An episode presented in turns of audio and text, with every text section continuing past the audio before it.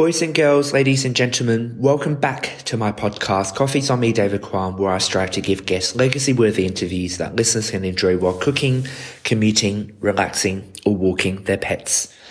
Given that I have just recorded three consecutive episodes or back to back to back, I just want to briefly introduce and contextualize the special election series for debates officer of the Cambridge Union.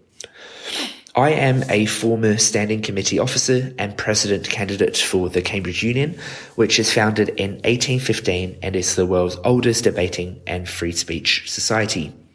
If you have been a follower of my podcast, you may notice other guests who have been or are leaders of the Cambridge Union, including the two current candidates for president, Nick and Ellie.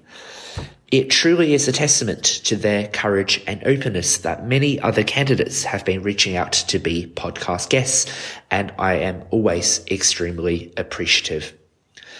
Honestly, the reason is simple for why I have taken on this challenge of back to back to back interviews amidst my final exams, which um, is worth 100% of my grades for my three year degree and um, whilst being quite sleep deprived after handing out water and sandwiches outside Revs for the CU's weekly Thirsty volunteer initiative until 2 a.m. this morning too. Having ran or been a part of multiple elections, I personally empathize with the student candidates who will be facing intense public scrutiny during their campaigns. While I appreciate the mixed reputation or perceptions of their elections, I sincerely hope that we can first and foremost appreciate who these student candidates are as human beings, where they have been, are now, and wish to go. I hope that I can contribute towards a fair, healthy, and fun election by striving to give these guests, candidates, and students legacy worthy interviews. Admittedly, then, for this three part election series, for these back to back to back interviews, I have simply not been able to dedicate as much time as I usually would to thoroughly research the guests themselves ahead of the conversations.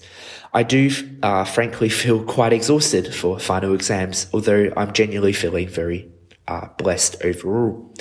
In fact, um, reaching the milestone of 10,000 podcast downloads last month was a tremendous blessing.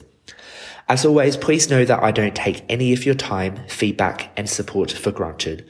While I know that I will look back and listen back to laugh at how naive I am, given my many inadequacies, I will, um, I am unashamedly um, as motivated as ever for this passion project podcast. The three founding ideals number one, purpose of giving, number two, learning from others, and number three, sharing of stories still make up the content description for every single episode. I just cannot thank my wonderful guests enough for their courage and insights.